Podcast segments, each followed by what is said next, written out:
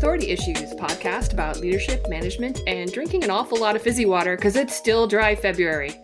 Hmm. I'm Rachel Perkins, aka Pie or Pie Bob. I'm into words, operations, cheese and whiskey, and of course, leadership.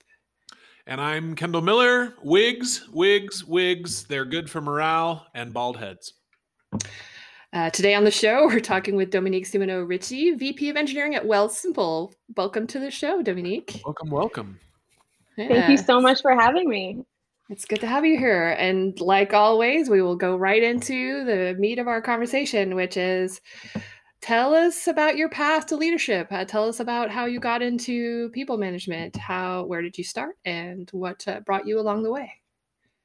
Yeah, I mean, I think you know, I got into computer science kind of by awareness and of just being exposed to it. And I think that's also how my path into leadership happened. I think, you know, I grew up with computers before the internet and I got to to try out um, I, I, did all sorts of things on my Apple IIgs, which that dates mm-hmm. me a bit, uh, and, and got into computers uh, and coding mostly because back when I started, in order to even play and communicate with people, you had to learn how to code you had to actually like create a slash command that would then do you know if you depending on what you would put in as input it could draw something different for your friends. And so maybe i got into computer science really because it was the way that i built relationships with people and, and got to communicate with people that were like me to like learn about something which i'm very motivated totally. by learning and trying new things. Yeah i totally relate to that. So you were i mean i'm a, i'm a i'm an mrc kid as well. Um, and so you you said you were exposed to it. Did you have uh, were your was your family like into computers? Uh, did you have parents who were programmers? Uh, anything like that? How did you get that connection initially? Yeah, so my father was a teacher and he was always trying to teach. He's an elementary school teacher and then a high school teacher. He taught science in high school and he was always trying to learn new things. And so for them, I think it was just at school they got computers and he said, I, mm-hmm. "This is great. I need to learn more. I need to use it. I need to teach it to my kids." His and by his kids, he meant, of course, his classroom and the people that he was working with. And so we were very lucky that we were able to afford and, and get a computer so early on. So then you were you were in school, you were in high school, and you know using computers to communicate with your friends. I was totally a BBS kid as well. Uh, my goodness tape cassette tape games and uh, a really loud modem and yeah um, so uh, uh, at, at, did you decide right away you were going to go into computer study did you yeah, start that, that, off in college how did that go yeah so I, I you know, in Quebec, we have this crazy system. So Quebec is a province of Canada. And in this province, it's the only place where you have to go to college before you go to university. And some people do very like very theoretical college, like science or um, humanities, but you can also do this like practical thing. And i'm always i'm always like what's the impact? What's the practical thing that i can do? And so i chose to go into computer science because it felt real to me mostly because i knew. I considered uh, creative arts as well because i also liked drawing and i liked doing other things and clearly i liked communication and people but I realized that I could code because of the work that I had done. I had set up Linux before, and you you know you teach yourself Bash shell scripting, and so it mm-hmm. it felt like a natural progression for me because of that exposure that I already had to coding. I see. So you went to college uh, and chose a. Do you pick a major when you're in college as well in Canada, or is that separate? I, I did what's called like a technical college degree. So it was 100% computer science with a few science prerequisites. I see. Okay. And then that, you went to university. Yeah. Well, I mean, what was the university? What was the first job? Were you coding yeah. for 15 years? Like, just keep going. yeah. yeah. So I, always knew that I would end up in leadership. If I'm being honest, I by the time I graduated college, I thought I'm going to go to university so that I can do the big picture thinking. So the amazing part about going to college is it's very hands-on. I learned the skills. I learned how to code. I worked 32 hours as a programmer on the side. I just like made my way into a company and, and learned and was able to practice. It Was very, like an um, internship um, or sorry, we're going to interrupt you a lot uh, and each other. Yeah, I like that. Isn't already yeah, obvious. I love that. yeah. So I, um, somebody who was about to graduate was working as like a tech, technical support person and they said hey we're hiring at my company and I, I was working i was only going to school part of the time. I won't get into that aspect of it. And so I was able to go uh, and work right away as a technical support person. Oh, but yeah. when I was doing technical support, we were using the system that needed to be programmed to have extra fields and things. And so I just started doing that at work. And then next thing I knew, I was working as a programmer. Ah, okay. And so, like, oh, what was what was the first programming job? What was the language? What were you solving? And how long did you last? Last. um, well, the first programming job was at a, a startup and it was really it was just website design which back then was mostly just like html, HTML yeah. really html you, wait, wait. I want to. I want to know what HTML editor you used because I was a big HotDog fan. If anybody remembers HotDog, hot dog never HTML. heard of that. It was terrible, but uh, curious what you used. Do you remember what the IDE was, or were you just writing in like text edit? Notepad. I can't remember. It was it was an overly fancy thing for what it did, if I recall. It was it was it was quite heavyweight for the fact like that we were really only writing something like that. Yes, it was probably oh, Dreamweaver. Oh, yeah, yeah, yeah. Wait, that that puts so much crap into the code. I seem to remember, like, way stuff that needed to get cleaned out, made the pages. I remember. Heavy.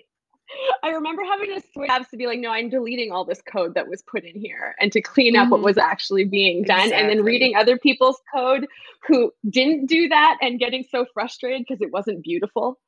Uh-huh. Yeah, it's a it's a mess. I completely I so relate to you. Oh my god. So then, um, yeah, how'd yeah. you go? How'd you go from HTML writing into leader? What was the first leadership gig? Yeah, was it was it immediately after? Yeah. Yeah. So when I graduated, so I went to university in software engineering where I did multiple internships. And when I graduated, um, my last internship was at IBM in a program called Extreme Blue, where they essentially do kind of entrepreneurship. They bring in students and they give you a problem and you get to work on it. And it's this really amazing program that gives you lots of flexibility in terms of what you do and lots of exposure to the company. Like you present to the CEO actually at the end of your internship. Wow. And yeah, and so when Very. I when I graduated, I decided to go back to IBM because of that exposure and what I learned about being able to navigate the system. And I um, joined as a software developer, but in parallel, I launched the first Extreme Blue program in my office in Montreal. And so I like built the program, I hired interns. Yeah, and it was so much fun. Wow. So well, t- tell me a little bit more about that. Like, what, what do you yeah. mean? You, you, what was uh, what was Extreme Blue? Uh, what uh, how did you come to get that that program coming out of your office? So the whole thing with extreme blue is that you create an opportunity for people to build something that maybe you wouldn't usually make space for that's a little bit more innovative that maybe takes a mix of different like skill sets. Like maybe that's how you bring in data science or some other skill set that maybe you don't have it on your team. And so by bringing it into the ibm montreal lab we were able to try a couple of things. I don't actually even remember what they are right now. That's a little while a ago, things, yeah. yeah, it was a little while ago um, that we wouldn't have otherwise. But then also, it just serves as this great way to get great engineers learning about IBM, the technology that we had, and what they could learn when they were working at a company like that. Cool. Huh.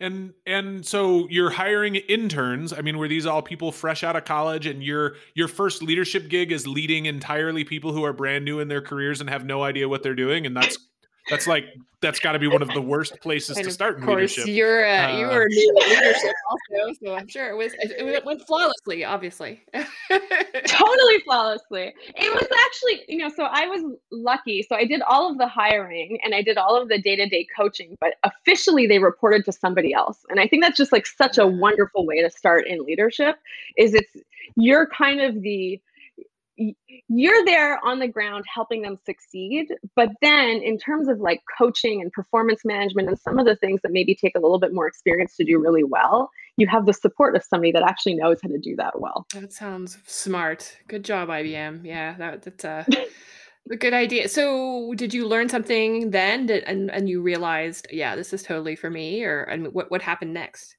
or big mistakes that stand out? What's what what what do you remember from that time as a leader? There's got to be something that stands out, a success or a failure or a difficult person or something.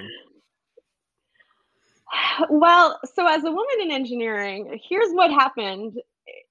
My path when I became a product manager and then I went back to software development and then Um, my uh, manager at one point said, We have a project manager going on vacation. You should absolutely take that person's job. And I was convinced to take on project management. And I was very good technically. I'm still very good technically. I make technical decisions every day in terms about like where we're going um, with our architecture and how we're making design decisions and doing code reviews. Like, but it, it's really interesting because there's been a pattern in my career where I often, because I'm a good communicator, because I think holistically, I'm always trying to solve the biggest problem, not just the local one, trying to connect people and really understand how we can have the biggest impact with what we do. There's always been a motivation from the leadership that I've ever worked with to get me working on whatever problem they have that they need. And often that's a problem that has a different role or a different title than software engineer. Mm-hmm. And are you pleased with that, or do you feel like you you were kind of pulled away from what you were actually interested mm. in? I think realistically, I'm in the perfect role for me, and I love leading people, and it was absolutely the you know, and I ultimately I made my way there. I think that I very deliberately try not to encourage that for the future. Like so, when I think when I coach women today that are software engineers I really try to understand what drives them, what motivates them, what skills they want to learn. And we are very fortunate today. We now have, like most great companies, technical leadership paths as well as a people leadership path. And I don't, I think people are all on a spectrum. Like you can choose to define your role as you become more and more senior. And I think that's actually what makes it challenging too, because you can make this amazing role like you know as if i was a technical contributor as a leader i would still be driving projects across the entire company. That is the type of staff developer or principal developer i would be. I would be like working on something that makes everybody else faster. There are some principal developers that will go and sit in a room for like probably three days and build um, you know they'll they'll I'd be at, at shopify actually. So when i was at shopify you know, we had these amazing developers that would go contribute to open source like GraphQL, and they would spend a lot of time thinking about how they can improve the system so that everybody contributing and building GraphQL APIs would do better. That's not the type of developer that I would I would be, and I think we have. It's really awesome though that we now have this like spectrum of leadership available to us in computer science. Wait, wait, what do you mean that's not the kind of developer you would have been? You would have, if it's not SaaS, you don't want to touch it. If it's not making money, you don't want to be a part of it. Like, what does it mean that they, that you that these people doing open source was different? Oh, it's not the open source aspect. It's the um. I love putting all the pieces together to make something work. And so when I solve problems, so like one of the problems I worked on at Shopify is our um, we had an API that just didn't scale. So like people were using it and they were creating queries on the back end that just made it such that we couldn't be fast. We couldn't respond yeah, quickly. Bring the system to its knees. Yeah. yes, exactly. exactly. And that that's like the perfect type of problem for me because it was not just our API, it impacted every single API at Shopify. And so then we were able to prototype and think about what the solution would look like for our one team and think through that while knowing that actually everybody would end up using that same pattern across the company and then working with every team and, and getting people to to adopt the same pattern so, so working with mean... the, in mind that you have you know you had to know that everyone needed this to work in a way that made sense to them as well, rather than just I'm solving this one problem for my team. I see. Okay. Yeah. Yeah. Well, and it's it's you wanted the big complex problem rather than what you mean by the open source folks is like they have a small thing that or it, it may not even be small but a focused thing that they're working on and they're going deep in and you like to be higher up looking at the bigger picture that's what you mean um, yeah. yes okay. so yeah i think there are people who love to go deep and solve a problem really really really well and understand all of the edge cases and i love working with those people. I think that they complement me beautifully. I can i ah. can help their make their work u- utilized by everybody and help everybody go faster by understanding there's definitely yeah there's sorry there's definitely like a failure mode of engineering that way as well where you just get to you look too, too far into the weeds solving every edge case oh i know so many engineers like that. So you definitely need someone like you to say okay it's really cool but uh, more importantly, we have to solve this larger scale problem. And have you had to have you had run-ins with engineers or with engineering teams that were like that? And how do you work around that kind of thing? How do you negotiate with them to be like, put that down, step away from the funk, like get on with the larger picture that we're actually paying you to develop. Have you had that kind of situation? How do you address it? I think, you know, I only came to the realization recently when I was working with a, an engineer that had a lot of experience. Actually, I went to university with him and then I uh, he came to work with me at Lever.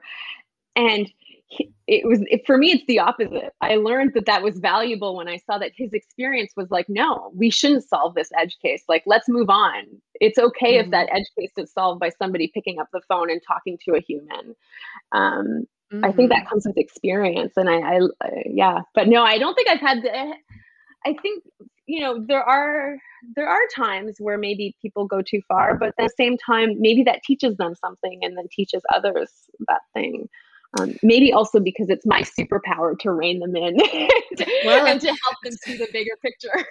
I see. So it's about communication ahead of time, and instead of dialing them back from the edge later on.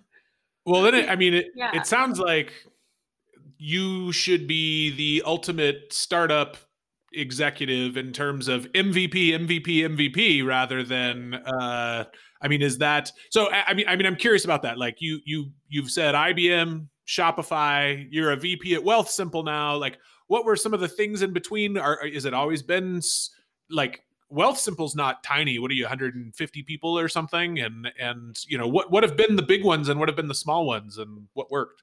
Mm-hmm. So it's funny, the, the theme throughout my career since I graduated and went to IBM was that I've been trying to get back to a smaller company every step of the way and somehow semi failing. So, like at IBM, I went from IBM to actually BlackBerry QNX when we were shipping our first BlackBerry 10 phone, and I thought, oh, it's great. I'm going from a you know 400,000 person company to a 20,000 person. Not too many bigger companies what I, there. Yeah. yeah. Mission accomplished. yeah, exactly. Smaller, but actually the same, right? Is like ultimately yes. IBM in Canada was 20,000 people. Going to BlackBerry was not that much smaller. What did make it different was that we had acquired QNX, and QNX is what powered those new phones. And so we did have kind of that startup mentality within BlackBerry, um, really trying to drive new technology. And then from there, I went to Shopify and I thought, oh, Shopify, they're a small company. Like they only have 100 engineers and they were, five, I think, no, we were 300 or 400 when I joined. Small. and now, when I left Shopify, I think we were at about a thousand developers not i don't even know what size we were yeah now i think they're about 5000 and they're hiring 2000 this year Whew. Wow. That's terrifying. And then and then how big is Wealthsimple? And and and you you're finally at the smaller quote unquote, you know, it's it's all relative kind of thing. And and what's that look like? So what I learned through this experience and also um, uh, i was at Lever for one and a half years and our engineering team was only 35 oh, so a big big shift yeah is i learned that i love that i love building things well and i love connecting people and so i thrive when i'm at that moment where we're experiencing really, really significant growth, that means it's worth it to invest in our systems. It's worth it to do things well, both from like a people, a process, a technology perspective.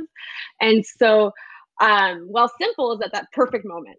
We were about 500 people. Um, we have 150 engineers. We um, uh, just like experienced significant growth. We, I think we quadrupled the amount of clients that we have in the last month alone. So scaling due to, due to some things happening re- regarding GameStop and a competitor of yours, or uh... yeah. Oh, okay. Yeah, yeah. yeah, yeah. So, uh, so yeah, not you, a competitor you... because we are Canadian. Ah, that makes it simpler. but uh, so you've you've yeah. been through various sizes, and you're obviously really happy with the the size of org you're leading at the moment, and the fact that it's at its inflection point and growing super fast. What has been the the hardest or most embarrassing or both lesson that you've had to learn in terms of leading people to get here? Oh, there's so many. I Excellent. oh gosh. I think that if you're constantly striving and trying to take on more and solve bigger problems, then you always, always put yourself in this vulnerable, uncomfortable position. and every step you so every week i make a mistake at work every week probably 10 but i at least know about one and, and one of them keeps me up at night so two weeks ago a month ago i thought you know we haven't really embraced asynchronous communication. We're all remote we're all from home and we're all in meetings or i should say all all many of the managers in engineering are all in meetings all day and we're not all doing a great job of collaborating on initiatives together and helping each other. So i thought well let, let's have an experiment where we try new ways of working and let's have an asynchronous week but i forgot that these managers they they work every day with their teams and they have to adopt those systems i'm not the one doing the hard work i get to cancel all my meetings but the managers have to think Yay. about well how am i exactly. I get to cancel my meetings, and I do get. I, I did try. You know, I, I recorded video for the team. I tried new ways of working asynchronously in our documents, like in, in like sharing ideas in different ways. But the teams also had to adopt new ways of doing like their retrospectives and their stand-ups and how they would pair program and like coming up with new norms for can you just jump on Zoom. And so like I missed a step in there where I told leaders ahead of time, I asked for input, but actually I probably should have worked with them and collaborated on coming up with those patterns way before we went about mm. it. And I, I, make a mistake like that every week. so how are you? So you, this just happened recently. How are how are you working to resolve that like miscommunication, like level set between each other? So our goals were to learn new patterns and try new patterns and we met that goal and so now i'm i'm bringing that all back together and making sure that i put all those learnings in one place so that everybody can learn from them and still exchange and get the benefits of, of some of the experimentation that some people did really well and that others didn't have the opportunity to try as well I see. Are you gonna go, are you gonna try this experiment again, like with more more communication in advance and so forth? Well, I would have thought no, but the feedback so far is that only 15% of people said that they wouldn't do it again. 60 said for sure they would want to do it again. And then some people were undecided. Yeah. So I'll think about it. I'll share out the feedback and I'll see what people say. I think I'm more likely to try something different. Mm maybe maybe something more along the lines of like we don't have hackathons or we don't have opportunities necessarily to give developers don't have the opportunity to just like work on their own priorities when they want to send by something slightly different. Mm, okay cool. That's so um how do you it sounds like you you did a survey afterwards to see how it went uh and so that you can make some kind of data driven decision on that. However you're pushing for change which by default it's unlikely that you're going to have a larger than 50% of the people say hell yeah. I mean yeah, I even, change. I mean even when something's really really broken there's a lot of people that are like i fucking hate this. Change nothing right? And uh so so how do you make data driven decisions when you're pressing for change and of course there's going to be like like what's what's a threshold at which you'd be like oh that was a success. Do you have a in your mind that 40% oh. would have been go ahead? That's a great question. I don't know the answer. I think you know anecd- the qualitative side of the data is that what i found really interesting is that when i announced this to the leaders and got feedback some of them we're like, but we're going to feel so disconnected. We're not going to be able to like, uh, how will we make sure that our people are okay or if they're stuck? And what I realized is that we all have assumptions, right? We all have assumptions about a way that you must have do something in order to succeed or something else. And I had to I had to meet them on their level in terms of what they thought was possible and what made sense. Um, I'm not really answering your question. No, I, uh, I, think you are. You're getting there. I, I think you know success is people adopting some of those patterns and learning from it. It's not, you know, they don't necessarily have to agree with me, though, of course, it feels better for me when they do. But it's not about that. It's yeah. about how can we get better as a company and how can we constantly improve and learn from our mistakes and also our successes. Okay. Yeah. that's so so that's a good answer to like problem you're solving right now or we're solving recently and wrestled with and failed at. Is there i mean are there other things like is there something right now that you're working on tackling? Is it the same issue or what's what's top of mind for you that you know there's there's always the things at your company that you can't share that are the like actual tire fires that you need to solve but what's yeah. what's a thing that you can share that's that's top of mind for you uh, organizationally right leadership wise yeah. Yeah yeah. So we have to hire at least 80 developers this year, mm-hmm. which is a mm-hmm. lot. yeah.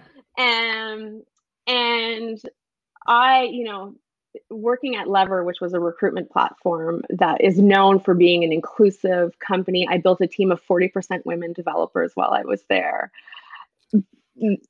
being able to now come into a company where I'm growing the team by, I don't know how to do my math here, 50%. Is that how that works? If I'm 150 and we're going hiring mm-hmm. 80 more, we have an opportunity to truly move. Uh, a to add to our culture because you're bringing in all these people that are going to have their own experiences, their own viewpoints, but then B to also build an extremely diverse team with people from all sorts of different backgrounds.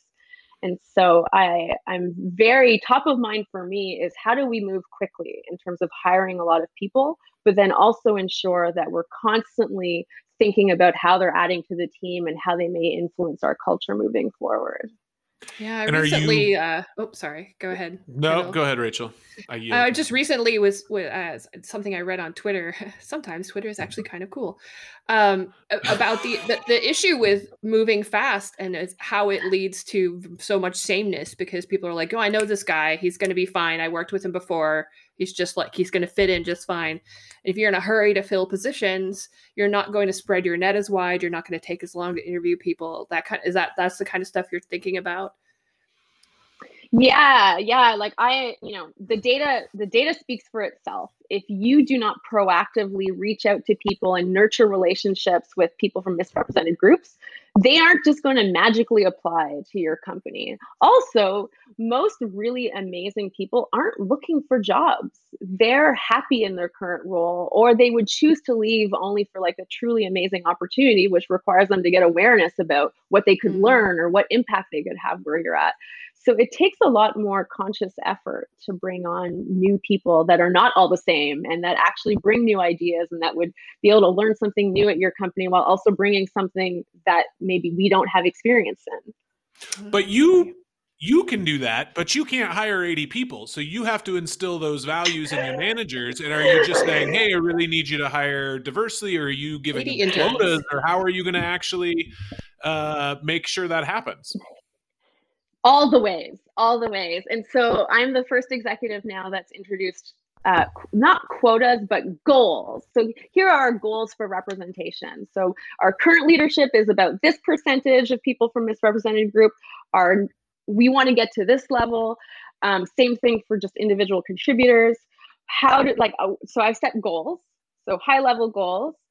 And then um, and then it's education. Then it's putting in a system that makes it easier for people to shine. So looking at our interview process one of the great people on my team is collaborating with at least six or seven engineers on making sure that we have all of the right competencies in place and that we're thinking about people holistically and not just as you know i write code and i can make it through this pair programming exercise in five minutes um, so like looking at our, our system and so like fixing up our system and the ways that it approach that we work and also teaching managers that they're responsible for hiring and that they're responsible for nurturing relationships with people because ultimately this is about people and creating opportunities for them and some of those people may only come work for you in a year but that's okay is like you start today and then eventually it all pays off. And then if they never come to work for you, you may still have met somebody that taught you something that you get to learn from and apply later on. Yeah and they had a positive experience with your leadership and they'll tell another friend who might come to work for you.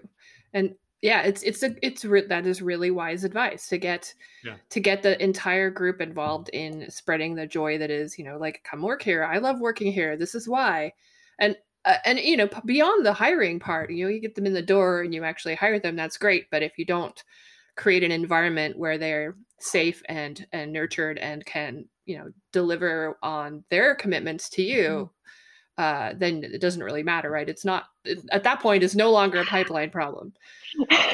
yeah, that's what I. You know, I. um This is my first time leading through so many managers, and I find it very challenging to know how does each individual feel on their team, and then how do you both set the right like I, I I think I think about things in two ways. I think or three ways is like where are you directionally going? How does the system contribute to you get there or not in a really good way? And then how do you constantly nudge to like make sure that people are are learning and applying and getting the feedback of where they can get better? And I I find it so hard right now to like know where like where something is broken and when I can help to really make sure we have an inclusive culture. I'm envisioning something like a sheepdog situation, right? Where you've got this whole herd of people that you're trying to keep, you know, you've got the, the, the higher idea, we're going to the barn, but also you individual, you know, some of them might be stopping off to eat grass over here. This is getting way out of hand. But like you're having to nudge them back into the fold and, and, and be everywhere at the same time. And and that's that's just the picture that came out came to my mind. Is that kind of how you relate to it or uh, or am I way off base here? No, I, I did. I think that's how I relate to it. I think in, in many cases too, it's not even that I have this vision. It's like a couple of people are doing amazing things. And, you know, one of the teams I work with, they do something called feedback sessions where everybody gets in a room and they all give each other feedback. And that is amazing. They all learn from each other. So you don't just get feedback from your manager, you get feedback from your peer. Isn't that awesome? it sounds awesome, but it also sounds fraught with peril. Yes, like, that, that was do you teach people how to give the feedback before? Because there's a lot of rules about how that's supposed to work, right? Is, is there a program to teach I, people I how to do that? Do. So I think they do because this is a, a, practice that they have only on their team. Actually, at Lever, we did that on multiple teams as well. It was a practice that we had in place, and there we had some really good systems to make sure that people were successful. But like we have pockets of teams that do really interesting things that are meant to promote psychological safety and, and inclusion how do we how do we help you know when you're going off to, the, to eat some grass on one side? And like that's something that maybe another another team should also be thinking about or could benefit from. How do you bring them all kind of together while also still giving them the opportunity to be unique? Each team doesn't have to follow the exact same you know beat to the same drum. It's more how do we exchange all of those processes and help all of us get better? Pick and choose. So yeah, well, so not each team has to follow to the beat, the same beat of the same drum. Oh my gosh, I uh, you literally just said it, and I already can't get it right. But um, so you're you're talking there a little bit about your leadership philosophy, and you know you're you're revealing a lot in that statement. Uh, and but you know the, the question we ask everyone on this talk about your relationship to authority. Like, how do you feel about having authority over others? And it sounds like you feel some freedom there. What do you what do you feel like when other people have authority over you? Uh, talk about that. Mm-hmm. I think about authority in two different ways. I think about it from a control perspective, but also kind of like a policy and a rules perspective. And my relationship with rules is that I feel like rules are there to inform how we should behave multiple times and to help you make the right decisions but ultimately they should all they should all be meant to be broken when you're trying to get to the why and so my relationship with authority is if people don't meet me at my why and give me the why behind the policy or the rule or the thing then i have trouble buying in i um Lots of I, I ultimately do yeah yeah I always question. I'm always asking why. What, what? Why are we doing this? What should we do? I think it's also why I became a leader and I keep become taking on more and learning more and and um, you know asking for more. Like I ultimately became a VP because I I asked for it. I, I became a manager when I was promoted to manager. It's because I asked for it and I continuously asked for it, not just once, but like multiple times. Never once have I been promoted without asking. Actually, I think that's oh, that's an interesting thing. How do you feel about that? I mean, obviously, you made your way through it by asking, and that's amazing. Uh, a lot of people don't feel comfortable doing that. But uh, do you? Are you a little resentful that you've never had to ask, or never had to? You know, you've always had to ask. I mean, mm, deep thoughts. There, yeah, I I'm a little bit resentful about one experience in particular, where clearly I was already having the impact, and there was an opportunity to do more, and it took a while to get that going. And actually, as I said that, I realized that at BlackBerry and QNX, it's the opposite. That was the only time in my career that I pr- that I really had somebody like invest in me and take chances and say and and give me an opportunity based on potential versus previously having mm. discovered that impact. And that really influences me as a leader. And and I really think that I I believe a lot in sponsorship and creating opportunities for people and it comes from that experience I had at BlackBerry and QNX, where like the literally like the co-founder at one said at one point said, "Well, why don't you just take this other team? You know how to lead one team, take another team, see what happens." And then that happened a few times, and that's how I became a, a lead of leads versus being a lead. And that leap can be very difficult for many, and you have to be at a company that's growing often in order to make that happen. And I was yeah, lucky yeah. enough to to work somewhere where they just proactively said like, "Yeah, you can do this. Go for yeah. it." Well, and so I want I want to go back to uh, or Rachel, were you about to say something? No, no, go ahead. Okay. Thanks. Uh, it it looked like or you said um, i want to know why i'm always going to ask why why why right so so the way you handle that as a leader has to be you're communicating the why all the time right i mean do, does that lead to you really casting vision for your people to you know, rather than uh, Dominique coming over the top saying, this is what we're doing, period, full stop. It's a lot of, hey, this is why I'd like to, to head in this direction and why I think we should do. Like, is that what it leads to? Does it cause you to vision cast constantly? I think I want to get there. I think that vision is really helpful and a really useful tool to help people to buy in and to find their ways of solving. I am also, as I said earlier, a very practical person that's constantly thinking about like what does that success look like today?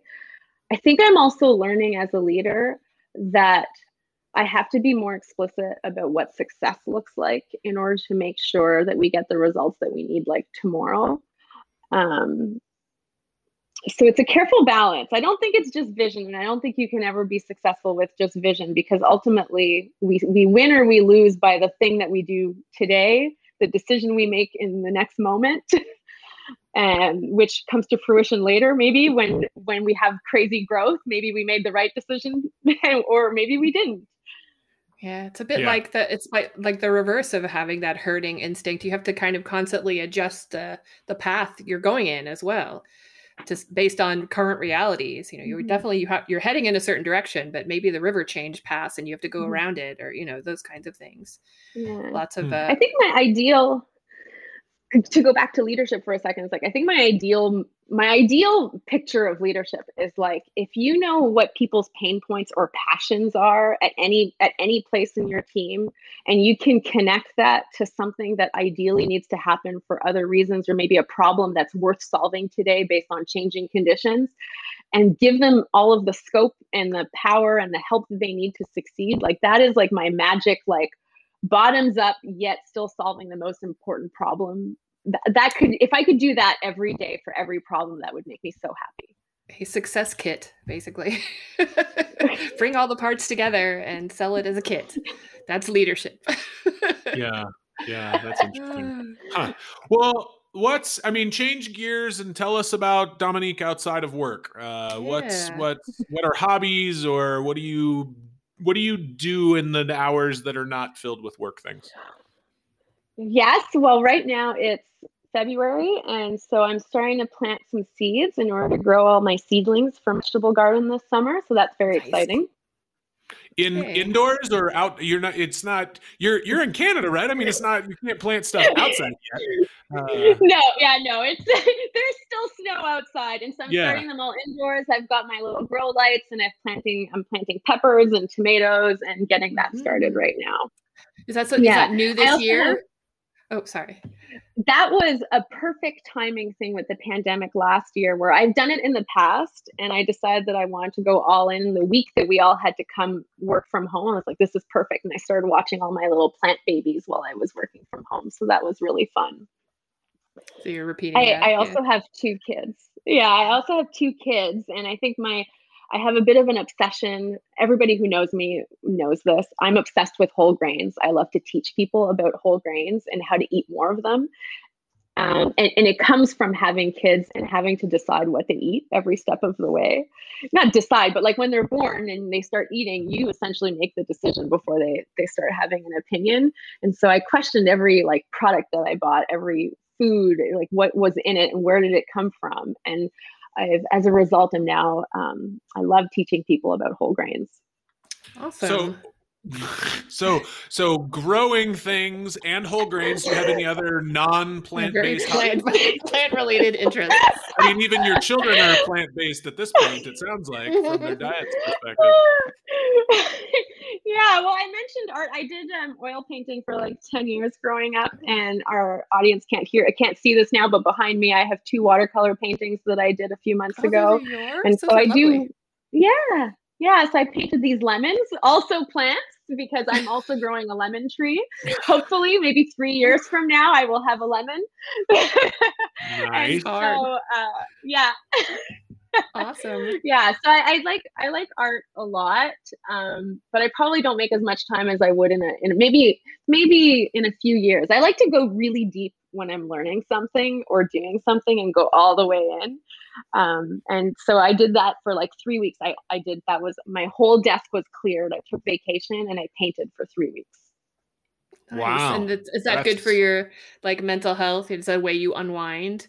Is uh is to paint? Yeah, I think finding activities that I love and that excite me that I can be like, yes, this is something I'm going to do is really important to my mental health. So like for me right now, it's actually the seeds, like looking up like what can I plant? Okay, so it's, it's February in Toronto. I have this many weeks until I can actually go outside. As you said, Kendall, I can't plant this outside yet. What can I start today? What can I do? And having that kind of like my own goals that are outside of work or what keep me sane. That's Okay. cool. Um, and let's see, we're coming up on uh, approaching time. Is there anything else you want to ask, Kendall? Are we good? Um, I mean, you always like to ask, and let's let's let's ask this real quick: is uh, how has becoming a leader affected your personal life? Um, are you uh, are you an authoritative mom? That's not usually how I ask it, Kendall, but okay. I, I I did take some creative license there, so Oh, you know what's hard about children? You can't control Everything. them as much as you want to. yep, yep. and they're also not rational beings. Oh, you have Mm. boys, I take it. You have boys. Oh yes, yeah, I have two boys, and they are So, not rational. My thinkers. girls are quite rational. It's my boys that are that are completely nuts. Uh, yep. Keep going.